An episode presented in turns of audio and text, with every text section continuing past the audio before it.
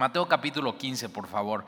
La semana pasada con Dani nos quedamos en el capítulo 14 y si quieres vamos a arrancar de ahí del capítulo 14, versículo 34. Eh, Mateo capítulo 14, versículo 34 dice, y terminada la travesía, vinieron a la tierra de Genezaret. Me gusta mucho esta, esta palabra, como, hasta suena como de película, ¿no? Si vas a hacer una película, ponle así la travesía y estaría padre. Pero es eso, que, eh, eh, ¿de qué travesía ellos vienen? Vienen, acuérdate, de, de, cruzar el mar de Galilea, se levanta una gran tormenta y ellos tienen miedo y Jesús se acerca y les dice esta frase, yo soy, no temas. Y, la vida, en, en nuestra vida tenemos diferentes travesías. Yo así me gusta verlo a mí. Y son de un punto A a un punto B donde Dios te quiere tomar de ese punto y te quiere llevar al punto B y, la travesía no es, no es para hacerte daño, la travesía es, es para, para transformarte. Y ellos al final de esa travesía, ellos terminan no siendo los mismos. ¿Por qué? Porque entendieron algo. Dicen al final, verdaderamente este es el Hijo de Dios. Y cuando Jesús se acerca y les dice, yo soy, él, Jesús está revelando como el yo soy, como el Dios de, Israel, como el Dios todopoderoso. Y a veces en las travesías de tu vida, a veces no sabes por qué Dios te mete en una circunstancia en una prueba, pero lo que sí tienes que saber es que en medio de esa prueba y en medio de esa travesía, Dios te quiere revelar tu vida para que tú al final terminas conociéndole quién es Él, quién es el yo soy, y que puedas escuchar eso, no temas. No temas. Es, creo que es algo súper importante que podamos escuchar eso de Jesús el día de hoy diciendo eso, yo soy. O sea, en, esto que cualquier cosa que tú estés pasando por tu vida, si tú estás en Cristo, tienes que saber es Él. Y, escuchar de Jesús decirte, yo soy. No temas. Ahora, si Él no fuera, si tú solito te metiste en ese rollo y en esa bronca, bueno, sí teme. Pero si es Él, si Él está contigo, si Él te está acompañando, si Él te está guiando, si, si es su travesía, entonces yo soy, no temas. Y ellos lo que, lo que terminan haciendo es glorificando a Dios y adorándole, adorando a Jesús. Y entonces, versículo 34, terminando la travesía, vinieron a la tierra de Genezaret. Ahora, ojo, eh, muchos de ustedes han terminado una travesía. Aquí está mi amigo Marco que acaba de pasar por la travesía del COVID. Y, no solamente eso, sino su mamá eh, se enfermó y, fue, partió con el Señor. Una travesía.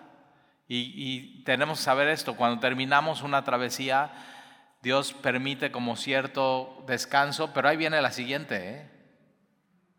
O sea, ahí viene la siguiente travesía y todo es para que Él te recuerde, soy yo, no temas. Él nos está transformando, Él no nos quiere dejar igual. Él nos está transformando de gloria a gloria en esta vida. Entonces, si de pronto tú has entrado por diferentes travesías, es porque Dios te ama. Si no hubiera esas travesías, serías el mismo. Y no sé tú, pero yo digo, o sea, me pongo a recordar cómo yo era hace 10 años y yo digo, yo no quisiera ser el mismo. No inventes. O sea, eso sí, qué, qué miedo. Pero de pronto Dios te mete en esas travesías de la vida y te está transformando. Y entonces versículo 35, cuando le conocieron los hombres de aquel lugar, enviaron noticia. Algo interesante, estas dos palabras, enviaron noticia en tu Biblia, realmente es una palabra en el griego original que es apostelo, de donde viene nuestra palabra apóstol. Entonces un, un apóstol es eso, es alguien que es enviado a dar una noticia.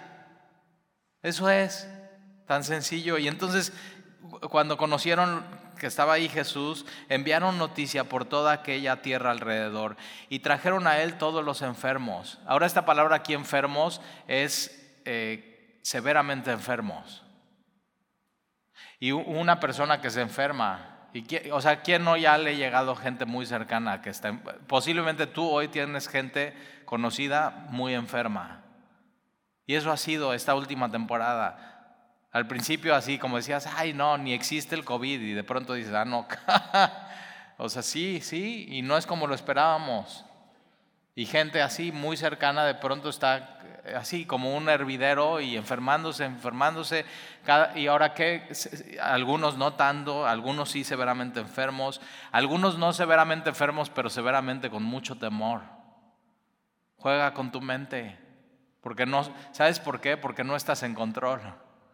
No sabes qué va a pasar. O sea, cuando te da una pequeña gripa, ya sabes, me echo dos Tylenol y se me pasa. Pero con esto no sabes, ¿verdad? Y entonces la incertidumbre causa temor en tu vida. Por eso entonces, cuando hay incertidumbre en tu vida, vea lo que es certidumbre en tu vida, que es Jesús. Él, es el que da la certidumbre en medio de tu vida. Y entonces le trajeron a él a todos los enfermos. Entonces, cuando, sepas que alguien se enferma, tienes que hacer eso, llevar a, esos enfermos a Jesús en oración. O sea, hay gente que así, no, pues ya se enfermó este, ya se enfermó este, ya se enfermó este. Las últimas semanas ha sido así. Y yo digo, pues yo qué hago, O sea, no inventes ya, ¿qué hago? Nada, a menos que seas médico, no eres médico, ¿verdad? Y luego ni los médicos saben bien qué hacer. Pero entonces sí nos dice la Biblia qué hacer, llevar a la gente en oración. Ora por ellos. Que en, medio de eso puedan glorificar a Dios en sus vidas. Y entonces trajeron a él a todos los enfermos y los les rogaban que les dejase tocar solamente el borde de su manto. Ahora, no porque el, el manto tuviera poder, ¿eh? O sea, un poco de lino tejido con algodón eh, eso, eh, en una túnica, no, no, no, tiene nada de especial, pero era, era, era de Jesús. Él, en Él está el poder. ¿Y te acuerdas la historia de la mujer que tiene 12 años con flujo de sangre? Cómo viene ella por detrás y simplemente estira su mano, toca el manto de Jesús y de Jesús, no del manto, de Jesús, sale poder y sana a esta mujer. El, manto lo único que está haciendo es, es un medio para así accionar la fe. Y ahora fíjate, tocaban el manto de Jesús y todos los que lo tocaban quedaban sanos, pero había gente que no tocaba el manto de Jesús y no sanaba.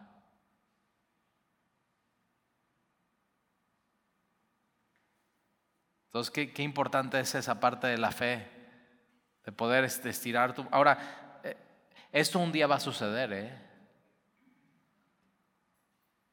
Un día cuando estemos delante de Jesús, quienes aquí en esta tierra estimamos nuestra mano y eso, con fe, vamos a estar delante de Jesús y ya no habrá más enfermedad.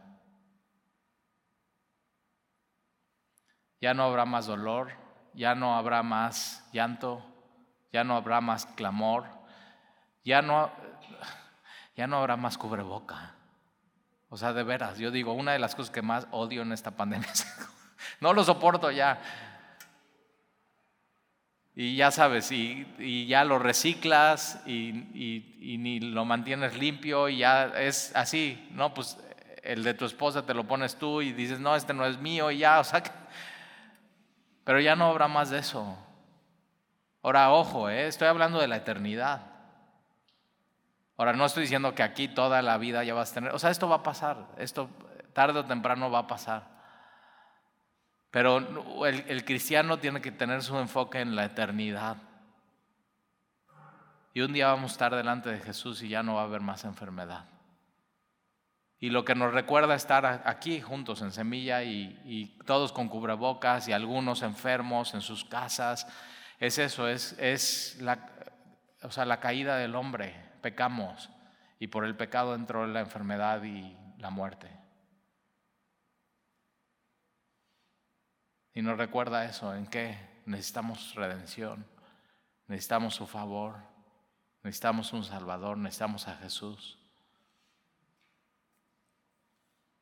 Y todos los que lo tocaban quedaban sanos. Entonces, capítulo 15, versículo 1, entonces se acercaron a Jesús ciertos escribas y fariseos de Jerusalén. Ahora fíjate, dice, se acercaron, pero no es, no es suficiente acercarte. ¿eh? Vamos a ver que no es suficiente solamente acercarte a Jesús. Y estos se acercaron, eh, estos escribas y fariseos, ahora dice que son de Jerusalén, o sea, de donde la crema innata de la religiosidad de Israel. O sea, estos eran de veras los, los meros, meros religiosos. Y entonces estos se acercaron eh, a Jesús diciendo, versículo, eh, versículo 2, ¿por qué tus discípulos, fíjate cómo, o sea, se acercan a Jesús para preguntarle algo? Y dicen, ¿por qué tus discípulos? Y ahí está, fíjate, tus discípulos, ellos eran, eh, o sea, se acercan a Jesús, pero no son sus discípulos. Y, le dice, y para ellos claramente había discípulos de Jesús y no discípulos de Jesús. Y ellos no se dan cuenta al acercarse que ellos no estaban siendo parte de los discípulos de Jesús. Entonces, versículo 2, ¿por qué tus discípulos quebrantan la tradición de los ancianos? ¿Por qué no se lavan las manos cuando comen pan? Ahora, eh, ellos, eh, había una, una tradición, ahora ojo, es una tradición, ¿eh? Ahora dicen que ellos están quebrantando la tradición. Ahora, una tradición no se puede quebrantar.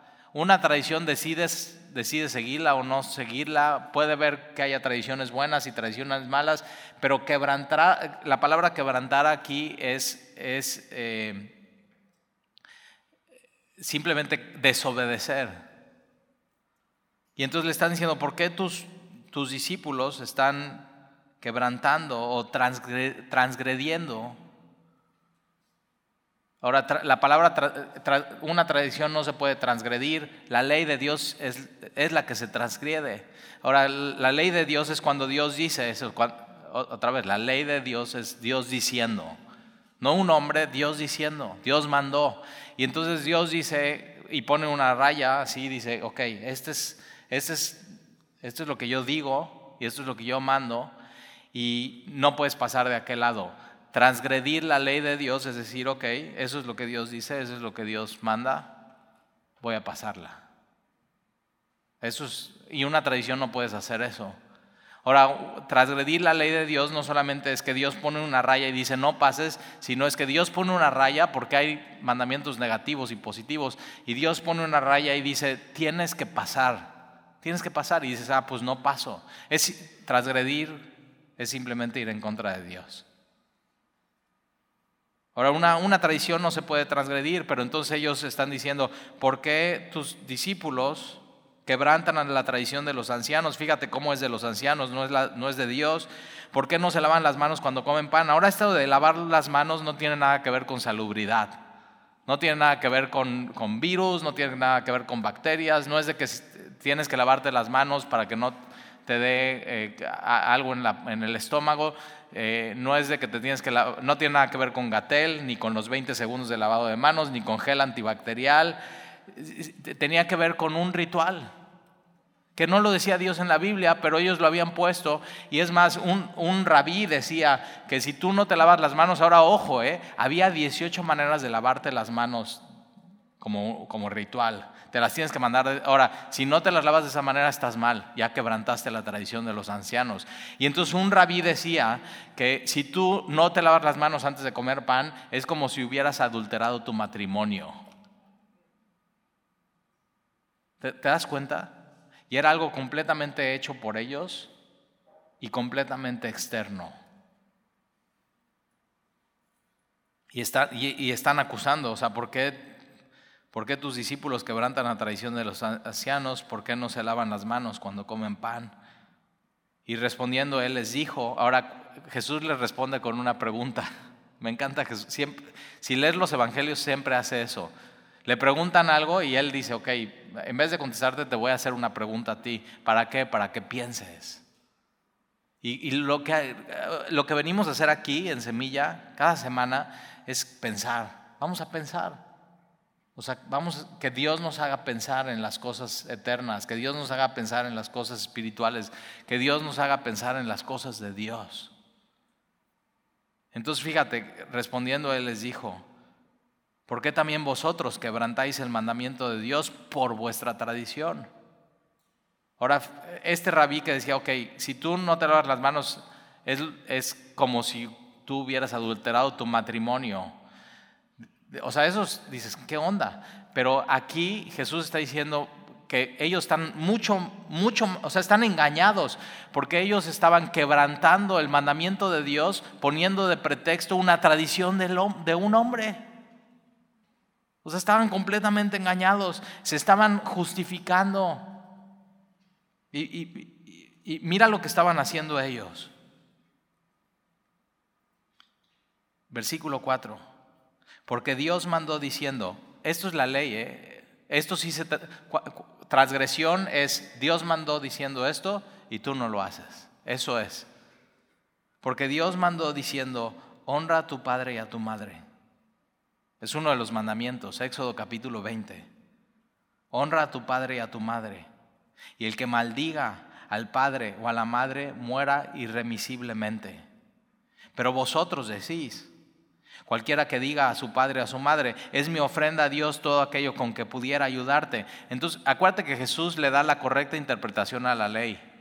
Y es, esta parte de honrar a tu padre y a tu madre tenía que ver con no, no solamente obedecer, amar y escuchar, respetar, por supuesto, sino tenía que ver cuando papá y mamá estuvieran grandes, tú como hijo ayudarles.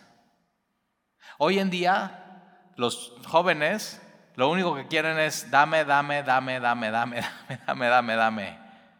Y Jesús lo que viene a enseñar es que no, los hijos no solamente están para tomar de los papás, sino llega un momento en la vida donde los hijos tienen que dar a los papás. Eso es, eso es parte de honrar a papá y a mamá. Esa es la correcta interpretación de la ley. Es que tu papá y tu mamá cuando eras chico te daban todo, te cambiaban los pañales, te daban tus medicinas, te llevaban a la escuela, te daban de comer, cuidaban de ti. Ahora va a haber un momento donde tú vayas a tener que cuidar de ellos.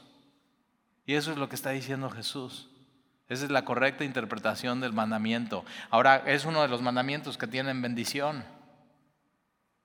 Pero por otro lado es uno de los mandamientos que si no haces, dices, muera irremisiblemente. ¿Por qué? Porque una sociedad donde los hijos no honran a papá y a mamá, no los aman, no los bendicen, no los obedecen y al final no les ayudan. Es una cultura y es una sociedad que va a terminar muriendo. Jesús es pro familia. Acuérdate que ellos vivían en una sociedad de agricultura. Y entonces llegaba un momento donde los papás tenían fuerza para arar el campo, para cultivar, para cosechar, para, para sembrar y cosechar y para vender, pero llega un momento donde papá y mamá ya no lo podían hacer, pero sus hijos sí, y tenían así, como ellos fueron cuidados, ahora tenían que cuidar ellos a papá y a mamá. Y entonces es una de las cosas que tenemos que enseñarle a nuestros hijos y a la sociedad. Ellos te cuidaron y ellos te amaron, va a haber un momento donde tú los tienes que cuidar y tú los tienes que amar. Pero ellos, ¿qué estaban haciendo entonces? Ah, no, bueno, es que nosotros no podemos ayudar a papá y a mamá, porque todo lo que tenemos ya lo dimos como ofrenda al templo. En ninguna parte en la Biblia decía que todo lo que tenías tenías que darlo como ofrenda al templo, pero sí decía honra a tu padre y a tu madre. Ahora fíjate, es un engaño porque pareciera que lo que ellos están haciendo es muy espiritual pero es un engaño. Y el hombre es experto en justificarle y darle la vuelta a los mandamientos de Dios para no cumplirlos. Y eso es lo que se estaban autoengañando ellos mismos. Y tienes que tener tu cuidado. Eh, ahora estoy leyendo un libro y habla de una película que esta película no la vi, pero pues estoy leyendo el libro, que, que, no es del libro, que no es de la película, pero el libro habla de la película. Y dice que uno de los actores dice, el, el café es como el pecado. Por favor no vayas a decir que, que, el pastor dijo que el café es pecado, ¿eh? Eso sería un mandamiento de hombre. El café es como el pecado, dice así esa película, ese libro, dice, el café es como el pecado. ¿Te acuerdas la primera vez que tomaste café en tu vida? La primera vez que tomaste café en tu vida dijiste, órale, está súper agrio y súper fuerte. Así, ah, seguramente hiciste una cara así. ¿Y qué es lo que empezaste a hacer en tu vida? Bueno, dijiste, bueno, ok, está bien, café, pero ahora le voy a poner un poquito de leche y un poquito de azúcar. Y em, seguías tomando café. Y después, ya al final, ya después ya no necesitabas leche y azúcar, sino te tomabas el café completo y no te hacía nada. Tienes que tener cuidado, el pecado es así. Cuando pecas al principio y te das cuenta y es agrio y es duro y te arrepientes, pero de pronto la mentira y el autoengaño te pueden hacer que le eches un poco de el endulzante y leche y que sigas pecando hasta el final ya no necesitar eso y pecar con un corazón endurecido. Eso es lo que estaban haciendo ellos. El hombre es experto en justificar su pecado. Y a veces le pueden justificar de tal manera que lo pueden hacer verse espiritual como estos hombres estaban haciéndolo ver. Y tienes que tener mucho cuidado. A veces el hombre se autoconvence que lo que está mal está bien. Y no solamente se autoconvence, sino quiere convencer a los demás que están alrededor de él. Y tienes que tener cuidado. Eso es el efecto del pecado en tu vida. Y eso, eso es lo que estaban haciendo ellos. Ellos no solamente eh, estaban justificando que no estaban cumpliendo el mandamiento de Dios por su tradición, que pareciera muy espiritual, sino ellos estaban enseñando esa tradición a otros. Y tienes que tener cuidado con eso en tu vida. Y, mira lo que dice Jesús en el versículo 7. Hipócritas. Ahora, si Jesús me dice hipócrita, a mí, yo digo, yo no me voy a ofender. Voy a cambiar. Pero mira lo que hacen estos hombres. Jesús les dice hipócritas. Bien profetizó de vosotros Isaías. No solamente Isaías, Jeremías también. ¿eh? Jeremías, por ejemplo, 9.6 dice, por, por, dejarse engañar, no quisieron conocerme. tienes que tener cuidado con el engaño. Pero Isaías dice, este pueblo de labios me honra, de lo externo de, labios, lo externo. Mas su corazón está lejos de mí. Y tienes que saber esto. Que Él quiere, Jesús quiere que tu corazón esté cerca. Porque te ama. Cerquita. Tu corazón cerquita a Él porque te ama. Este pueblo de labios me honra, mas su corazón está lejos de mí, pues en vano me honran, enseñando como doctrinas, mandamientos de hombres. Y llamando hacia la multitud les dijo, oíd y entended, no lo que entra en la boca contamina al hombre, mas lo que sale de la boca, esto contamina al hombre. El, problema no es lo externo, el problema no es lo que entra, el, problema, ahora cuando Jesús está hablando de contaminación, no está hablando de bacterias ni virus, sino que te hace impuro ante Dios, te hace no aceptable ante Dios. Entonces ellos podían lavarse de 18 diferentes maneras las manos externo, un ritual.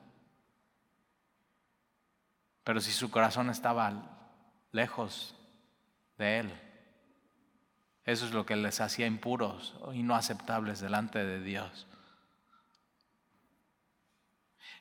Jesús llega a la raíz del problema, que es el corazón. Versículo 12, entonces, acercándose sus discípulos, le dijeron, ¿Sabes que los fariseos se ofendieron cuando oyeron estas palabras? Tienes que tener cuidado cuando te dicen la verdad y te ofendes. Está mal tu corazón.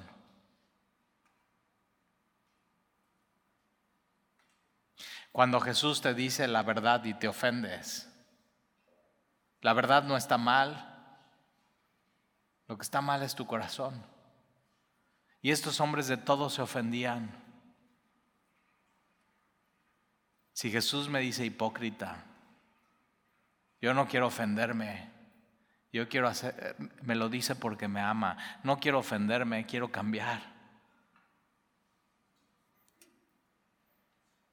Versículo 13, pero respondiendo él dijo, toda planta que no plantó mi Padre Celestial será desarraigada.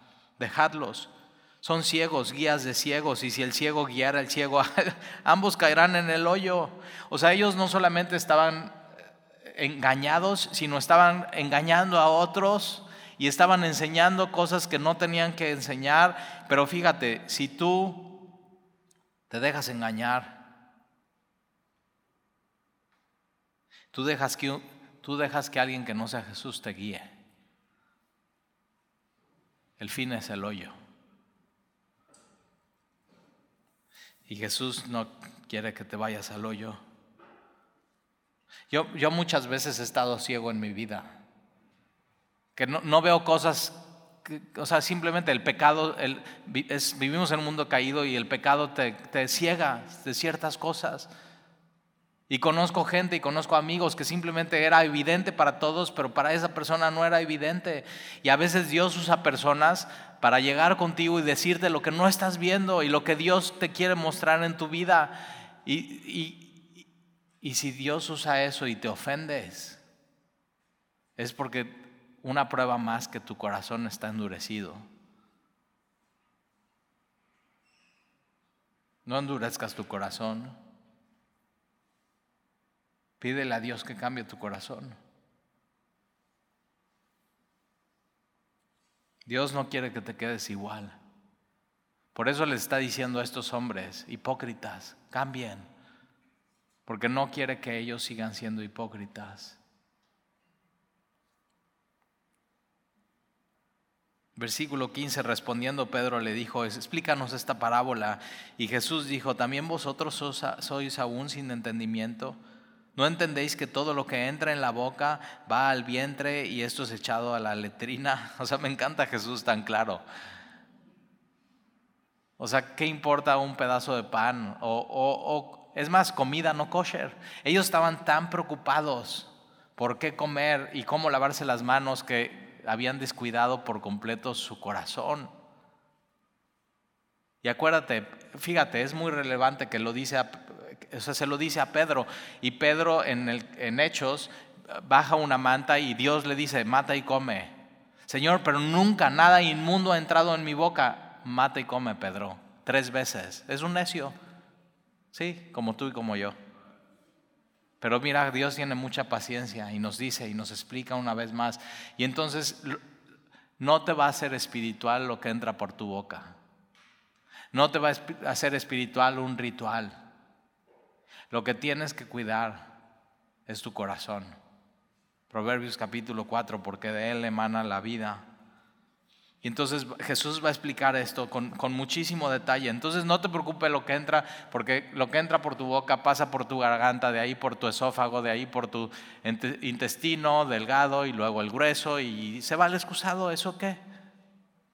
Le estaban poniendo atención a cosas que no tenían atención. Versículo 18, pero lo que sale de la boca, del corazón sale. Tus palabras y no solamente tus palabras, sino cómo dices tus palabras, tu actitud. Eso del corazón sale. No puede salir otra cosa que no hay en tu corazón. Sale lo que hay. Y una de las cosas que ha pasado en la pandemia es eso, que Dios ha agitado nuestras vidas. Y qué, o sea, qué duro para mostrarnos qué es lo que hay en nuestro corazón. ¿Sabías que la causa número uno de muertes en el mundo no es el coronavirus? ¿eh? Son problemas del corazón, cardíacos. Entonces, por eso cuando, cuando, a ver, cuando sientes palpitaciones y ya te ha pasado y estás así y tienes así y dices, no, no, me tengo que ir a checar y te vas a checar. ¿Por qué? Porque sabes, o sea, es serio. O sea, cuestiones en el corazón son serias. Y cuando tienes taquicardia y estás, órale, sentí taquicardia, no, pues tengo que ir con tengo que ponerle atención a ese asunto en mi vida. Bueno, tienes que saber que en lo espiritual lo más importante es que atiendas tu corazón. Y el mundo, el mundo, la mercadotecnia, las redes sociales, el mundo en sí, la corriente de este mundo, quiere que atiendas todo en tu vida menos tu corazón. Tienes que atender, tienes que poner atención cómo está tu corazón. Pero lo que sale de la boca, del corazón sale. Y esto contamina al hombre. Entonces, ve qué importante cómo está tu corazón, porque eso te hace impuro delante de Dios. Ve qué importante es cómo está tu corazón. Tienes que tener una correcta relación con Dios. Porque del corazón, versículo 19, porque del corazón salen los malos pensamientos. Entonces no le puedes echar la culpa a nadie de los pensamientos que tienes. Si tienes pensamientos depresivos, no le puedes echar la culpa a la circunstancia. Porque hay gente que ha vivido exactamente lo mismo que tú, que ha decidido pensar diferente. Eh, eh, eh, si lo que te ha pasado es real, sí. Y en Dios puedes encontrar todo el consuelo, pero tú eres 100% responsable de tus pensamientos. Tú eres 100% responsable de tus palabras. ¿Nunca te ha pasado que te enojas y, no, ¿qué onda? ¿Por qué dijiste eso? ¿Qué rollos? No, no, pues es que ve, ve cómo me trató. Y digo, no, no, no, porque o sea, pudiste haber respondido de diferente manera.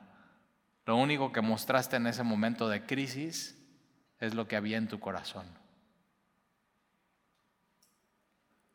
Porque del corazón salen los malos pensamientos, los homicidios, los adulterios, hay gente que, o sea, ¿cómo? o sea, ¿por qué le fuiste infiel a tu esposa? No, pues es que no sabes, o sea, todo se empezó a dar y se ve así, y entonces, y de pronto ya está, ya. Y digo, no, o sea, no le puedes echar la culpa a la circunstancia, no le puedes echar la culpa ni a la otra persona. Jesús dice que la culpa es tu corazón. El hombre es experto en justificar su pecado, darle la vuelta en autoengañarse y tratar de engañar a los que están a su alrededor. Y Jesús dice, no, no te engañes. Si tú pecas, es 100% tu culpa. Y si eso lo entiendes, entonces hay perdón y redención y restauración. Si no, no. No te dejes engañar. Los adulterios, las fornicaciones, los hurtos, los faltos, las blasfemias. Fíjate, tener un concepto equivocado de Dios es un problema del corazón. Es, es lo que está diciendo Jesús aquí. Entonces, no puedes culpar a nadie. El problema es tu corazón. Si, si has culpado a, a gente de tu, de tu vida, y de los resultados que has tenido hasta hoy, te has engañado a ti mismo y te estás justificando. Y tienes que darte cuenta, el problema soy yo. Y entonces cuando te das cuenta dices, Señor, cambia mi corazón. Cámbiame, necesito ser cambiado. Y solamente Dios puede cambiar tu corazón. ¿eh? Entonces hay, hay muchísima esperanza en eso porque lo que sale de la boca sale del corazón. Y fíjate, te voy a decir por qué eh, no tiene que ver tu vida con las circunstancias, porque hay gente que, eh, una casa quemándose, se está incendiando, y hay tres personas, los tres están viendo la misma circunstancia, están viviendo la misma circunstancia. La primera persona lo que decide hacer es llenarse de miedo, quedarse petrificada y no moverse y simplemente estar viendo el incendio. Misma circunstancia, tres personas. La otra persona decide echarse a correr lo más lejos posible del incendio. Pero hay una tercera persona que ve al incendio, mismas circunstancias, diferentes personas, y esa tercera persona decide correr hacia la casa y rescatar a los que están en problemas en el incendio. Mismas circunstancias, tres resultados diferentes. ¿De qué dependen? De lo que hay en tu corazón. ¿Te das cuenta lo importante de poner atención en lo que hay en tu corazón? Ahora, que estuvimos en, hace como mes y medio en Estados Unidos, yo amo México, nunca me iría para allá.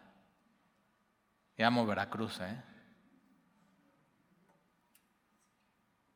Y tenemos un chorro de broncas y problemas. Allá todos se vacunaron y aquí hay penas, ahí vamos. pero cómo amo México. De veras.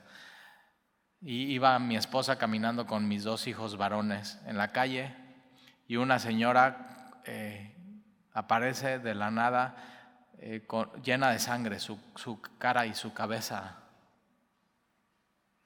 Y, así, y hazte cuenta que era invisible y pasaba gente y nadie le hacía caso, nadie le ayudaba, nadie se acercaba a preguntarle qué tenía. Una sociedad completamente ensimismada individualista.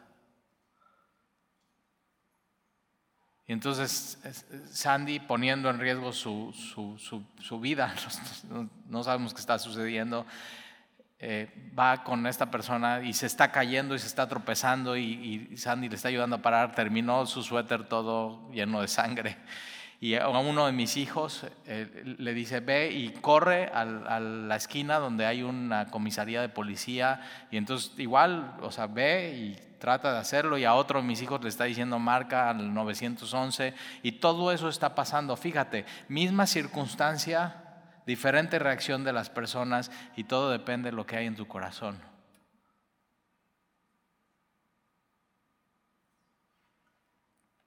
Qué importante atender lo que hay en tu corazón.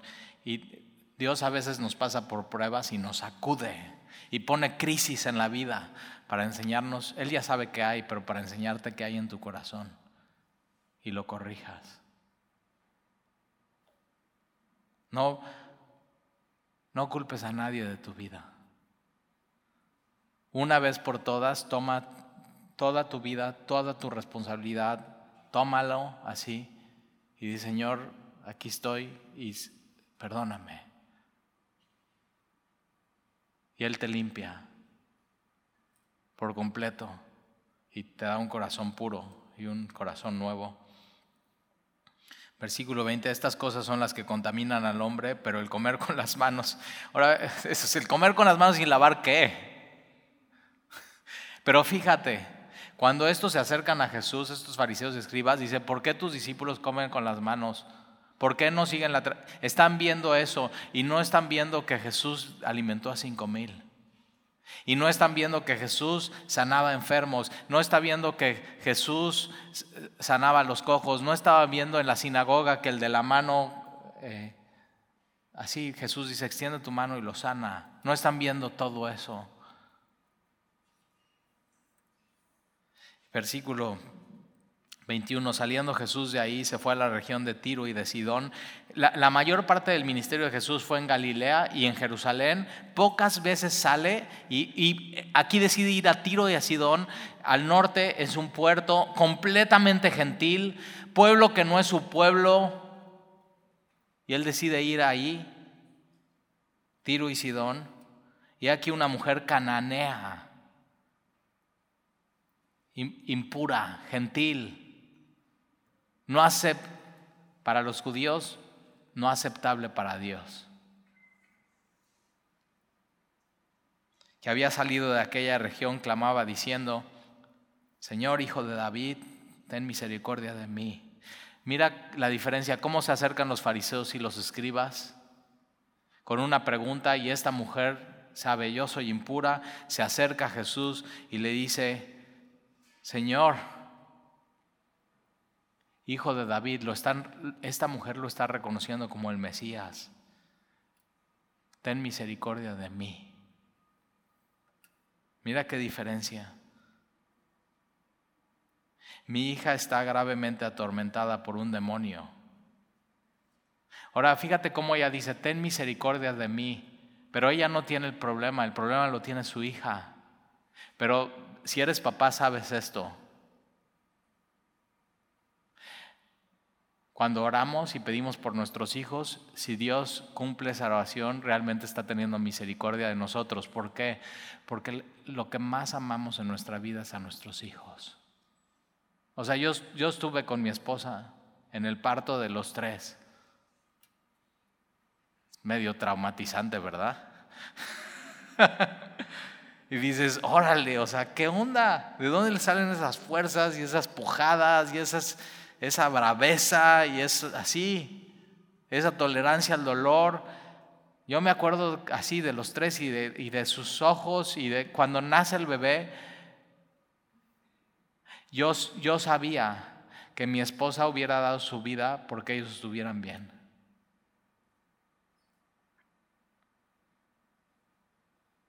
Y así nace uno de ellos y no está respirando y, Sandy se le olvida todo su dolor y toda su complicación y toda su vulnerabilidad y está, doctor, ¿qué pasa? ¿Ya? ¿Ya?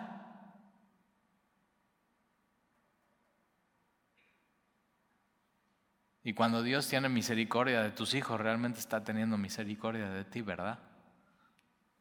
Entonces ya sabes cómo orar por tus hijos. Señor, ten misericordia de mí.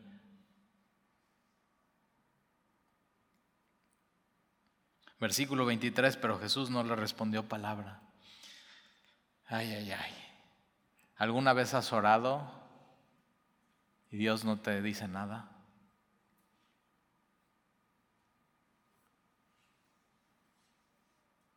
se queda callado.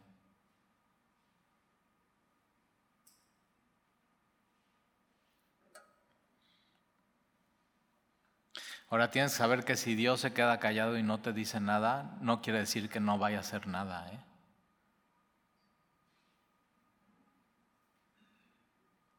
Tienes que seguir, seguir leyendo.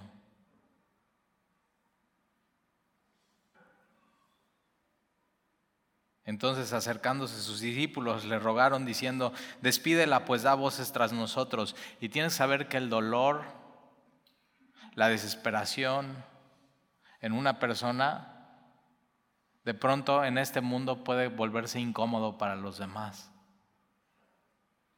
O sea, yo así, cada día que me despierto digo, a ver, o sea, ya estoy esperando el WhatsApp de alguien más se enfermó alguien más fue al hospital, alguien más fue intubado, alguien más no sé qué, alguien se murió. ¿Y qué crees? ¿Sabes qué es lo que más me ha dolido en todo esto? No puedo ir al funeral. No hay funeral.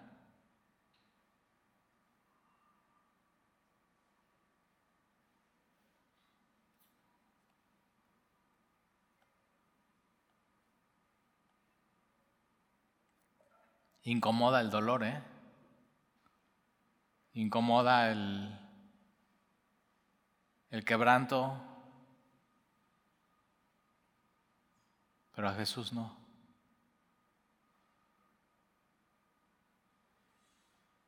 Jesús siendo Dios tomó cuerpo de hombre para estar entre, en medio del dolor y el quebranto.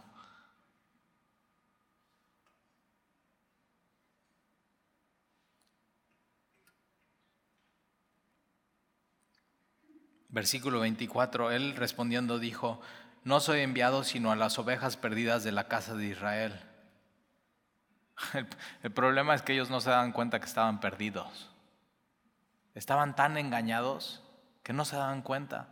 Tienes que tener cuidado con ese engaño. Pero Jesús sí sabía que estaban perdidos y por eso vino a salvar lo que se había perdido y vino a rescatar lo que se había perdido. Jesús es el salvador de ese mundo. La capacidad del hombre de engaño es enorme. Y entonces ella vino y se postró ante él. Mira, por eso no es suficiente acercarte a Jesús, te tienes que postrar ante él. Ve la diferencia entre los fariseos y los escribas y esta mujer. Y esta mujer se postra ante él diciendo, Señor, socórreme. Ella está diciendo, mira, los de Israel piensan que no están perdidos, pero yo sí sé, estoy perdida, socórreme. Qué bien se le ve a esta mujer. Ella no se ofende, ¿te das cuenta? Ella está diciendo, sí, Señor, lo que tú digas, pero sálvame.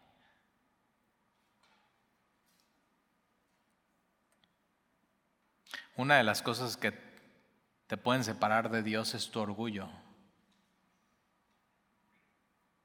A no, así, a no decir, ya, Señor, sálvame, socórreme, ayúdame. Espero que hasta estas alturas de tu vida ya te hayas dado cuenta que no puedes con tu vida solo.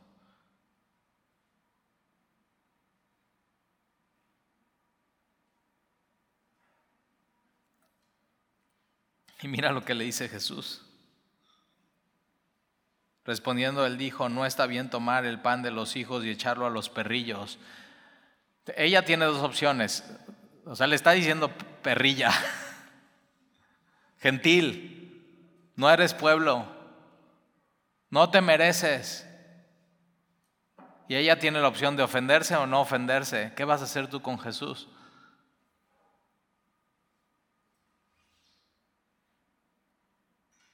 Y ella dijo, sí, Señor. Pero aún los perrillos comen de las migajas que caen de la mesa de sus amos. Ella está diciendo, Señor, sí, sí, sí. Pero una migaja tuya es suficiente para mí. Una migaja tuya.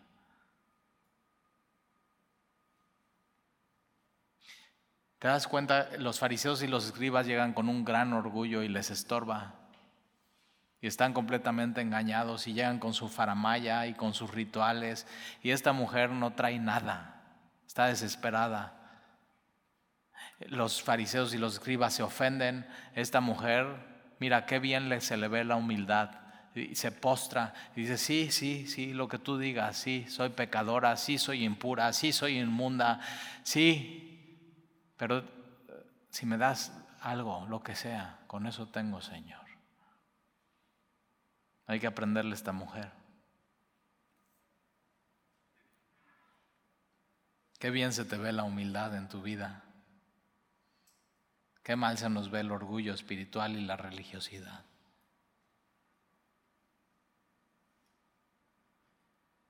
Y entonces respondiendo Jesús dijo, oh mujer, Grande es tu fe. Encuentra en esta mujer lo que no encontró en los escribas y fariseos de, Jerusalén. Una fe sencilla, una fe que se arrepiente, una fe que no se ofende, una fe que reconoce, una fe que gime, ayúdame. Hágase conforme contigo como quieres y su hija fue sanada desde aquella hora. ¿Qué es lo que te ha estorbado en tu vida? Ritos, tradiciones, religiosidad, orgullo, orgullo espiritual. ¿Qué es lo que te ofende? Si todo lo que te dicen te ofende, perdóname, pero no es tan mal los que te están diciendo eso. Si te aman, estás, está mal tu corazón. Entonces, si Jesús nos está diciendo hipócritas. No es para que nos ofendamos y no es para que cambiemos, porque Él nos ama. Si está diciendo, ustedes de, de labios me honran, pero su corazón está lejos de mí, no es para que te alejes más, sino es porque Él te ama y te quiere cerca, cerquita, cerquita. Él te ama. Qué gran lección nos dio esta mujer hoy, ¿verdad? Señor, Jesús, hijo de David, ten misericordia de mí. ¿Oramos? Señor, te damos gracias por, por tu palabra y sabemos que nosotros no podemos cambiar nuestro corazón, pero sí podemos ir a ti y decir, Señor, ten misericordia de mí, cambia mi corazón. Cambia mi vida. Y hoy, Señor, nos queda claro que no le podemos echar la culpa a nadie, sino tenemos que ser responsables de nuestra vida, de cómo respondemos, de cómo actuamos, de lo que pensamos. Y entonces, Señor, nos, nos acercamos a ti y pedimos tu favor. Te lo rogamos, Señor. Y nos ponemos delante de ti, nos entregamos a ti y así extendemos nuestra mano a tu manto. Sana nuestros corazones, Señor. Límpianos. Realmente te necesitamos. Sin ti no podemos. Y te lo pedimos, Señor, en el nombre de Jesús. Amén.